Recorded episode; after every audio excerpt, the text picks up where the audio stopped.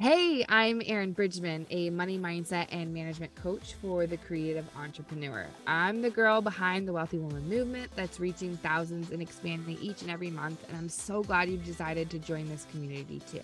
Welcome to the Wealthy Woman podcast for creative female entrepreneurs looking to get strategic with their money. I believe that wealthy women will change the world, and in this podcast, we include money related mindset and management tips and practical business advice you can apply right away. No fluff here. It's time to take action. Let me shoot it to you straight. Talking about money is like talking about sex. It's vulnerable and uncomfortable, but so necessary. And that's why I've created a judgment free zone where women like you can trade the shame and money skeletons in your closet with empowerment and confidence that helps you master your money. I'm both the creative and the nerd, the no bullshit friend and your hype girl. And I'm excited to be your guide on your money journey. All your dreams are tied to money. So it's time to get that money working for you so you can make your dreams a reality together. Your business should be the catalyst to living your dream life. So don't let your money be the obstacle. Grab your notebook and your favorite drink and let's dive in.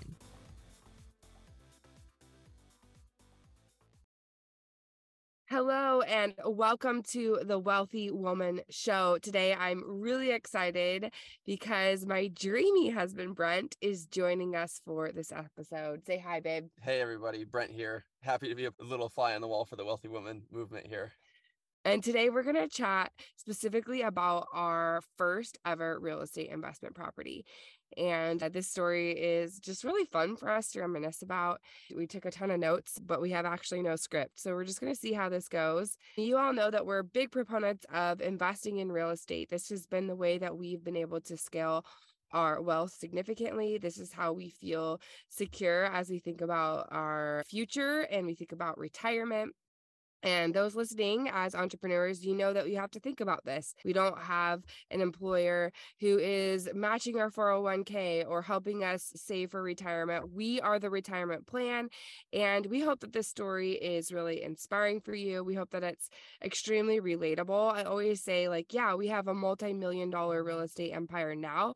And it all started with one house.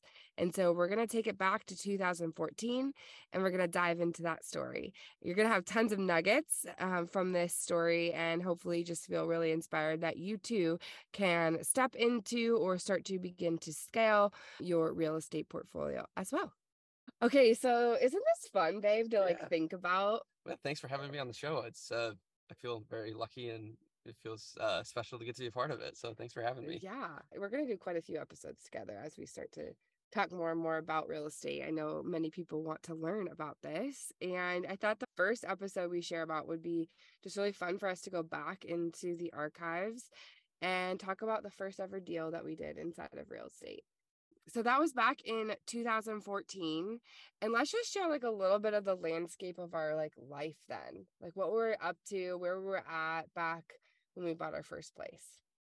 Yeah, so we got married in 2012 you know, we didn't have to worry about prenuptial agreements or anything at that point in our lives because we were just like, hey, I'll bring my debt, you bring your debt. We'll both be broke together and take on this life and see where we can get to. So, yeah, just the context there. We graduated from our undergrad in 2012. I got a job. I was working with my dad full time. You were in grad school. You you had just gotten your first full time job. This is a couple years after. So we moved back to a small town called Anderson, Indiana, just north of Indianapolis in um, central Indiana and we were feeling like we were kings and queens. I mean, we had you had we both had two full time jobs.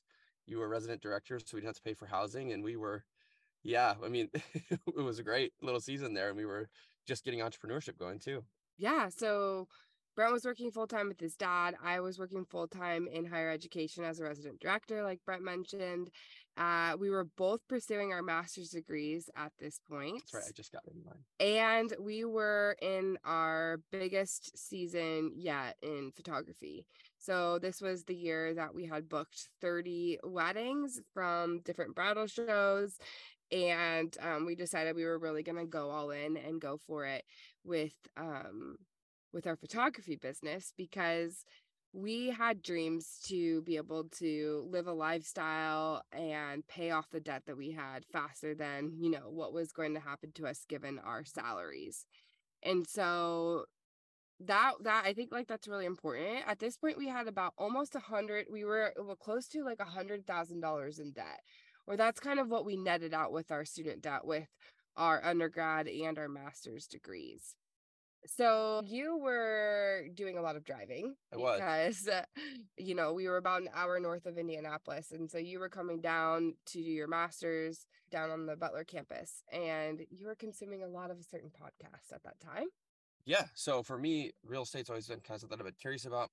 My dad has a duplex that he bought like 30 years ago uh, up in northern Michigan. I remember going and checking on it with him, doing tenant turns, him talking about how powerful it was for him financially throughout his life. And that always kind of planted a seed for me when I was younger. And so real estate has always kind of been something in the back of my brain as I think about scaling wealth. I, you know, heard all these people doing it. You know, we come to find out later that, you know, nine out of 10 of the wealthiest people in the in the world are doing it through real estate. So it's like the more the common way to do it. And we're not necessarily unicorns here. So that was just a, something for me anyway to like really think about how to invest and scale what we're doing. So I found this podcast called Bigger Pockets. Um, uh, at the time, uh, Brandon Turner was running it, and it was just a really cool platform for me to. I was just like eating it up like toast, just every time I was driving down to Indy. About a forty-five minute commute to school, and I would listen to a, an episode, and I just loved it. So um, as Erinn and I were scaling um, the entrepreneur space with photography, we were saving up some money, and I just was like, golly, we had saved up enough money to pay off one of our student loans. What do we save up? I think eighteen thousand dollars. Yeah. right? So at that point, we had saved up eighteen thousand dollars, and I was hearing Brent talk a lot about all the things that he was learning about inside of real estate, and I certainly, I think of the two of us, am a little bit less bent towards risk, but I have that in me as well as I want to make this money work for us in the best way possible. We were feeling very like under the weight of our debt, having so much from our undergrad and then my master's program. And so, you know, it was this question of we had now finally saved up $18,000 is what we had saved up from photography. And we were, like I said, like right in the middle of our big, like first big season. And so there's a pile of cash. I think you thought, let's go invest it. Let's go do something with it. Let's go make it happen. I was a little bit more like, let's like roll around in the money a little Let's bit. all do it. It's like enjoy the fact that we have a little bit more in savings, you know, because previous to this, I mean, we were trying to save like in our uh, the year before we moved to Anderson, we were trying to save like what three hundred dollars a month Yeah, that was our target savings. you it was you were the only one working full time. I had a grad assistantship that paid like five grand A year. a year, yeah, as a grad assistant. So, you know, we were scrappy at this time. And the fact that we were able to save up the $18,000 was a really big deal for us. And inside of our current like finances, it was a big accomplishment. Yeah, and for those of you that are photographers listening, you guys know you heard Erinn correctly. I mean, we booked 30 weddings that year. It was bananas because I was more in charge of the gear. I feel like we were just literally I was downloading cars and charging batteries and thinking to mm-hmm. myself, someday we're gonna come back and edit all these photos, but for now let's just charge batteries and and dump cards. So we were working our tails off. So when we were working so hard to save up this money, and I think this is a mindset thing for Erinn and I throughout our career too, like it's a little bit like nerve wracking to take these these dollars that you've worked your butt off and saved up and then redeploy them some way that you might lose them. I mean, any investment is risky, and to take that and think about what we could do with it was a little little scary. So Yeah. So we are like, we could take this 18,000 and we could pay off one student loan. Or we really like, you know, we could take the $18,000 and we could invest it into an asset, which we're going to talk about, produce enough revenue that paid off all of our student debt. And there's a really fun story that I want to share. So at this time, like Brent said, we were living inside of a residence hall, inside of a dorm. So our housing was paid for. We had never had a mortgage at this point, And so we're going to talk about how we actually got our first mortgage. And it was one morning, the night before, I said to Brent, babe, if you really feel good about this real estate thing, I can tell when Brent gets very excited about something, it's I kind of wear, I kind of wear Erinn down a little bit. Let's just be honest. yeah, nonstop talking about it, excited about it. And I said to him before I like literally heads on our pillows, headed to bed. If this is something you really care about, you're really passionate about, you're educated in, like I'm open to the idea of us taking this money and investing it in real estate. And what happened the next morning, babe? Well, you woke up the next morning mm-hmm. And And Brent was not in bed. I was gone. I had literally gotten up and so I was just like laying in bed, just like I couldn't sleep. So I was just like got up super early and I literally uh Erinn called me and she's like, Where are you? Like, cause typically like if I like, you know, she's making coffee or something in the apartment or whatever, I was like, I'm literally on my bicycle riding around campus because I'll tell you one thing that we learned. Um, and if I was gonna start over, we can do a different podcast about like if we were to start investing all over again, what would we do? Yeah. um, now that we know what we know it today. But I think we were very fortunate in this that one of the best ways that I think what I love about real estate is that there's so many other factors than just putting money like in a mutual fund or something. You're not just trying to find the best thing with a return. You can actually use your situation and your awareness of the market to essentially it's kind of like legalized insider trading because I knew um, from listening to the podcast and stuff that college housing, student housing was um, a really profitable way to go about doing something, but also pretty risky, right? Because you have college students, and for those of you listening that were in college, if you're a little, you you know, or you either were or knew somebody that was like, man, I think that they obliterated the house that they rented while they were in college. So you know, stories that way. So I knew that with uh, the university that Erinn was working at, that there was going to be an opportunity for us to to get a property that was close to campus, that would really be a great performing asset for students. And I knew exactly because they were talking about booking places off campus. There were like named houses that you know people loved and i was like you know i think we could find a house that was really cute and we could actually have our own named house that was one that people were going after so i wanted to ride my bike around the immediate proximity of campus and i was just looking literally just looking at houses that were distressed that i was like yeah that one's crappy enough that i think we could probably fix it up a little bit and make it work so that was kind of where i started i was just riding my bike around campus So literally that's what happened. We went to bed. I told Brent, hey, I'm open to the idea. The next morning, I call him, where are you? He's on his bike telling me, I am finding our first investment property. So be careful what you say to the people in your world because things might happen really quickly. And in fact, they did. And we pended the house that we're going to talk about within a week of Three that. it was call. like it was like literally a couple days yeah. So a, a little shout out to a woman named Carol, who, if she listens to this podcast ever, that'd be great. Just send us a DM or something because it'd be mm. really fun to talk. But uh, she's a sweet agent up in Anderson who she had a listing that was actually really close to the apartment that we were in. It was like fifty thousand dollars. I was like, man, this is really cheap. I think it'd be great. So I called her. At this point, I didn't even know like you're supposed to have an agent that represented you or anything like that. I just called the number on the sign and said, "Hey, Carol, like I'm thinking about this house," and I'm very, very grateful for her. She saved me from something that I think could have been way too daunting or adventurous for me. She said, "Hey, have you ever invested in real estate before?" And I said, "No." And she said, "Okay, well then you should not buy this house." And I said, "Oh, really?" And she said, "Well, yeah, this property has." like asbestos insulation in the house. It needs to be all it needs all new mechanicals. It's in terrible shape. You basically need to gut it and start over. And she said, if you're not experienced, I don't feel good about trying to get you to buy this house. And I said, okay, well, I appreciate your honesty. Uh, but while I have you on the phone, uh, I really do want to buy a house. And she said, well, I actually have another listing coming up.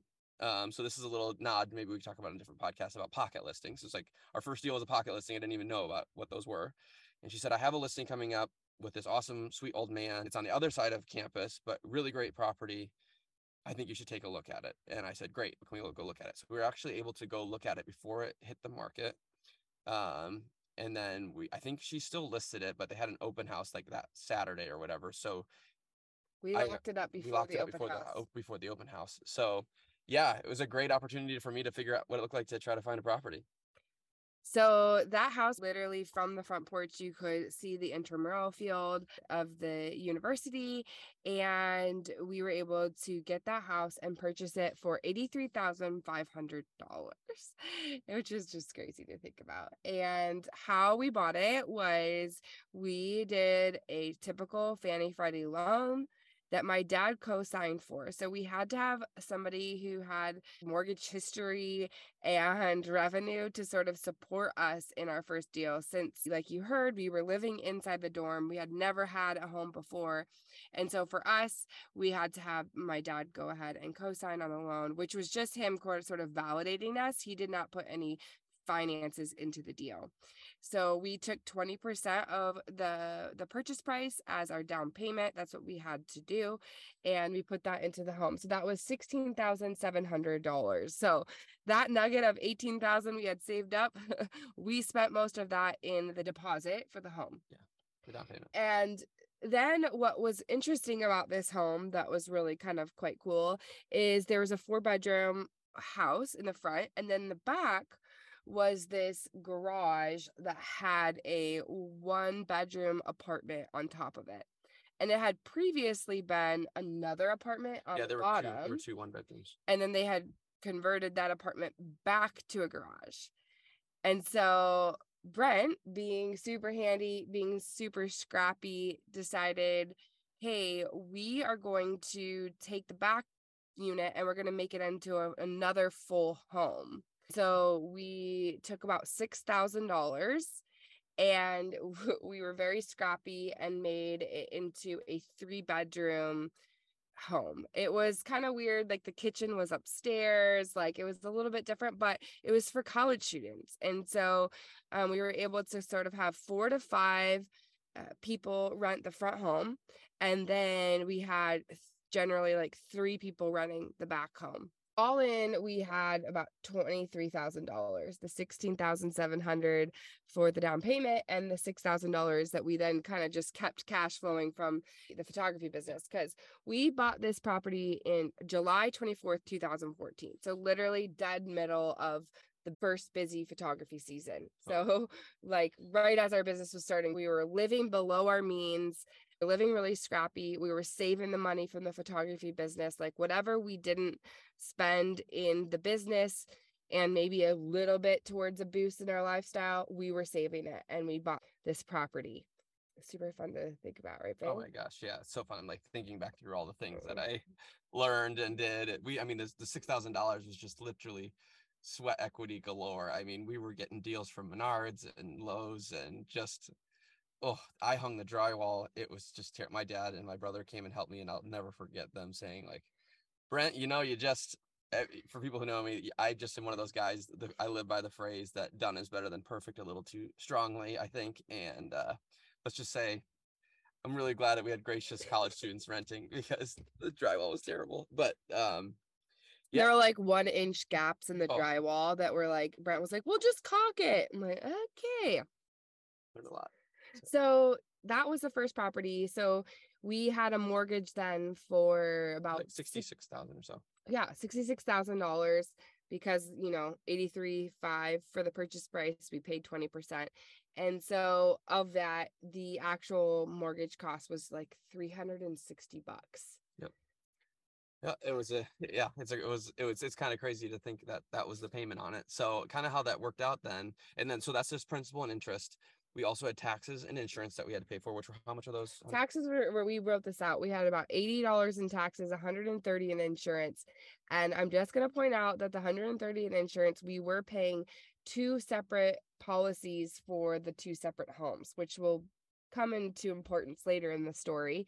And so our total cost was $570. And then we also would kind of like pile up some money for repairs and things like that um, and maintenance. And then we were doing the property management ourselves.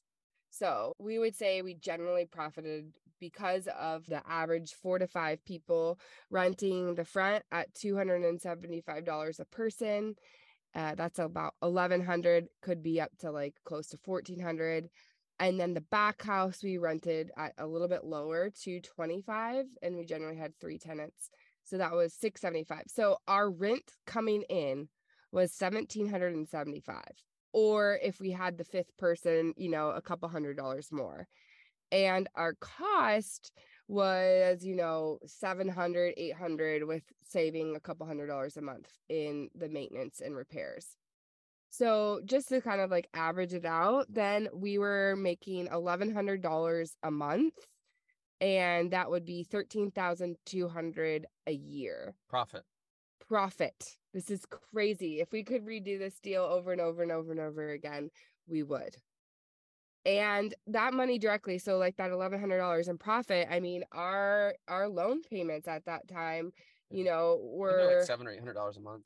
high i mean eh, so we were spending a lot of that just straight off to pay off our loans and then continuing to like snowball some savings from it as well Yeah, that was the original pitch. That when we when we thought it through was just I told Erinn I was like I really think that there's a way. It's risky because we don't know if it's going to happen, but if there's a way that we can do this, I think we can actually pull off instead of paying off, you know, taking that eighteen thousand dollars and paying off one of our loans, which would have decreased our monthly payment by maybe I don't know, 150 bucks or something.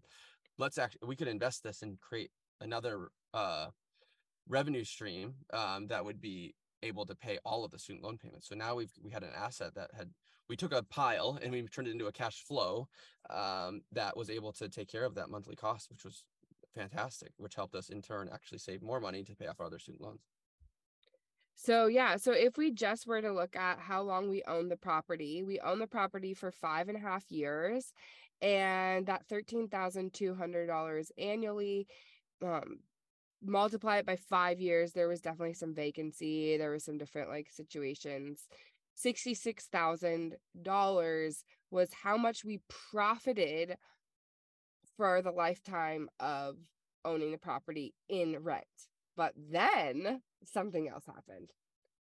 Yeah. So uh, when was this? This was in October of what 2019? Is that right? October 2019, yeah. So We were in California, about to head to Joshua Tree with some of our dear friends. Another thing this is just insights to our marriage but i uh, classic brent thing is that i'm late so i was working at a starbucks that one morning and erinn called me and she was like where are you? We're trying to go to joshua tree. You knew we were going to make a plan. I was like honey it's been one of those days. I said we got to call Wait, before we talk about this, babe, we have to talk about the fortune cookie we read the night before. oh yes. Good. So the night before, and it's a fortune cookie, so it's just fun, right? But we we got Chinese takeout with our friends. You know, we're gonna go to vacation trip the next morning, so let's just do like a quick easy dinner. And we open the cookie, and the fortune cookie says, "You will soon gain profit on an investment faster than expected." Or Something like that. And I was like, ooh, that's exciting. That's fun. I wonder what's going to happen. Not that it really like anything was going to happen. It was just like a fun passing thought. Next day on the phone with Brent, where the heck are you? And he says, it's been a really bad morning, Erinn. And I'm thinking to myself, what in the heck? Like, what's going on? yeah the, it first of all just a little caveat here tenants never will call you just as just a general real estate comment if you get a call from a tenant just know it's not going to be good. Double call. Oh boy. Double calls from tenants definitely not good. So i answered it and he was like hey um the house that we're living in caught on fire. I was like excuse me? Um what's going on? And i could literally hear the fire trucks in the background. I was like, oh lordy, here we go. So he says to me, the back house is on fire. I don't know what to do. I think they're coming in and they knock out a bunch of windows and put it out. And I said, well, is it like burning to the ground? Like, can you take me pictures? So he sent me pictures. This outside the structure looks okay. You can tell there's like smoke coming out of it. I don't really know what the story is. So I just immediately, I don't even know if I, I think I called a friend that was there to go check on it for me. And apparently they had a futon that caught on fire somehow. And it was one of these cheap faux leather futons that had like cell phone charger cords in it. So like I have a suspicion that one of those things just malfunctioned and this futon just caught on fire and smoldered and just the entire second floor of the home was had a bunch of soot on it. And I didn't know this at the time. This is part of the another learning thing. I could we could do a thousand podcasts on lessons we've learned, but they had someone staying with them that had seizures, I guess, if they heard alarm systems. He just told me this after this all happened. So apparently, that person was on the main floor of the property and they forgot to take out a carbon monoxide sensor, which is just this illegal, bad, horrible thing. So, like, make sure your tenants don't mess with smoke detector. You need to have smoke detector in every bedroom, carbon monoxide sensor on every floor. Fortunately, they didn't find one of them and it went off still and woke her up. And they, because of the seizures, they had un they they, they like, literally unhooked all of disabled all of those Yes, and- except for the one that they didn't know existed. just mind boggling. So they all get out, everybody's safe. I'm just like, go stay somewhere. They found a place to go stay. Um, and yeah, we were literally figuring out what to do. I was like, okay, I think this is going to be horrible. Like, we've never dealt with an insurance claim. It's our first rental property. What are we going to do? So our first ever rental property, literally the back house catches on fire. And remember how we said we pulled two insurance policies. So we didn't just have an, a policy on the back house for it being a garage. We had it as it being a full home, which was the right thing. And I think at times, Brent, you were annoyed, like, man, this is like a high payment for insurance, but we were doing the right thing by paying for two separate policies since there were two yeah, the, the insurance agent had told us on doing both of them that way. I think the previous owner had it set up that way. And I was like, fine, we'll do it. because I didn't even know how to like shop for insurance at the time. So I literally asked the guy about the house from like, which insurance agents are you with? So, so I just was went with that person. Didn't know any different. Just yeah, sure, insurance. Uh, and I remember being annoyed uh, because generally now that we know more, you can technically your primary home can have an accessory structure coverage as well, which is what this would have been considered. We still had a policy on it as an additional structure. So submitted the claim with all of this. We were terrified. It was a very stressful time because we just didn't know. And turns out they came out, did a bid. And turns out that fortune cookie was right. And they, yeah, so State Farm did a bid on the property to like remediate and everything and fix up the second floor. And they gave us a bid. I think the total all in cost was going to be $67,000 to repair it and I was worried. I, was, I remember telling Erinn over and over again, making up all these horrible scenarios in my head, which is unproductive in general. But that I don't know how we're gonna figure out how to do this. So when they said the sixty-seven thousand, I was like, oh my gosh, that's a great number. And he said we'll pay out a cash payment of nine thousand less than that, like it was like fifty-eight thousand. And I told the guy, I said, listen, like, do I actually have to do like how does this work? I was like straight up with him. Uh, do I have to do the repairs? What do we have to do here? He said, honestly, he's like, you don't have to do the repairs. We probably just won't insure the structure again. And that you can't submit another claim for that property. So just to be real clear here, they said $67,000 was going to be how much they paid us in insurance claim to repair the property because that's what the person that came out and appraised it said it was going to cost us to repair it. And Brent said, Do we have to do the repairs or can we just take the money and like, is that illegal? Is that wrong? And he said this where where he said no you know but we won't insure the property again and you won't get that last 9000 so we would receive a check for $58000 that we could do whatever we wanted and we also received a check for about $3400 for loss of oh, rent oh, yep. And so we decided, you know what? I think at this point, we were now living in Indianapolis. I was no longer working at the college and we decided it was just kind of time for us to sell the property and we were starting to scale some other things in real estate which we'll talk about in a different episode and so we just cashed out so we ended up putting the house on the market and it sold for $90,000 with the back house being still very much in disrepair a February 28th of 2020. So we pended it and sold it for 90,000 and Brent probably put like 4 grand him and a buddy went down there with a with a um, dumpster, cleaned it out, kind of primed it to make it look less scary and then they were going to take on having to sort of redo the back house and figure that out. So, cash out, just to kind of wrap up this episode and explain the full money picture we had made 66,000 in our rent throughout the 5 years. We then made $61,400 between the $58,000 check from insurance and the $3,400 loss of rent check. So that was $127,400. And then we needed to take out the cost of the money that we put in, the 16,700 in the 20% down payment, 6,000 to get the back house up and going, and then $4,000 was kind of what we did after the fire in order to fix it.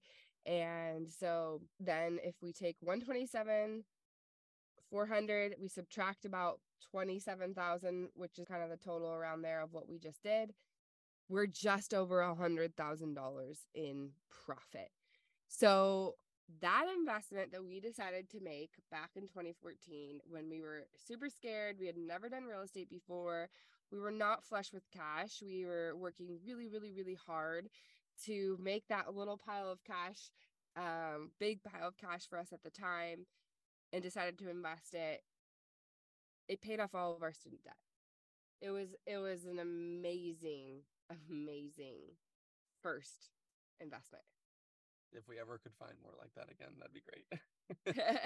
and that is to say like i don't uh, people listening in I, I, that is kind of an anomaly obviously most of the time uh we haven't had a house really catch fire since then or been able to cash out a policy like that um and also just that actual profit for the money we had in is kind of unheard of but we have done many, many investments since then that have paid very well. And we would do over again. And we would say, choosing to deploy our money, taking piles and to making cash flows, we will do over and over again. And we've done over and over again. And now you we zoom up, zoom up now. We own currently 22 doors. We're continuing to scale that.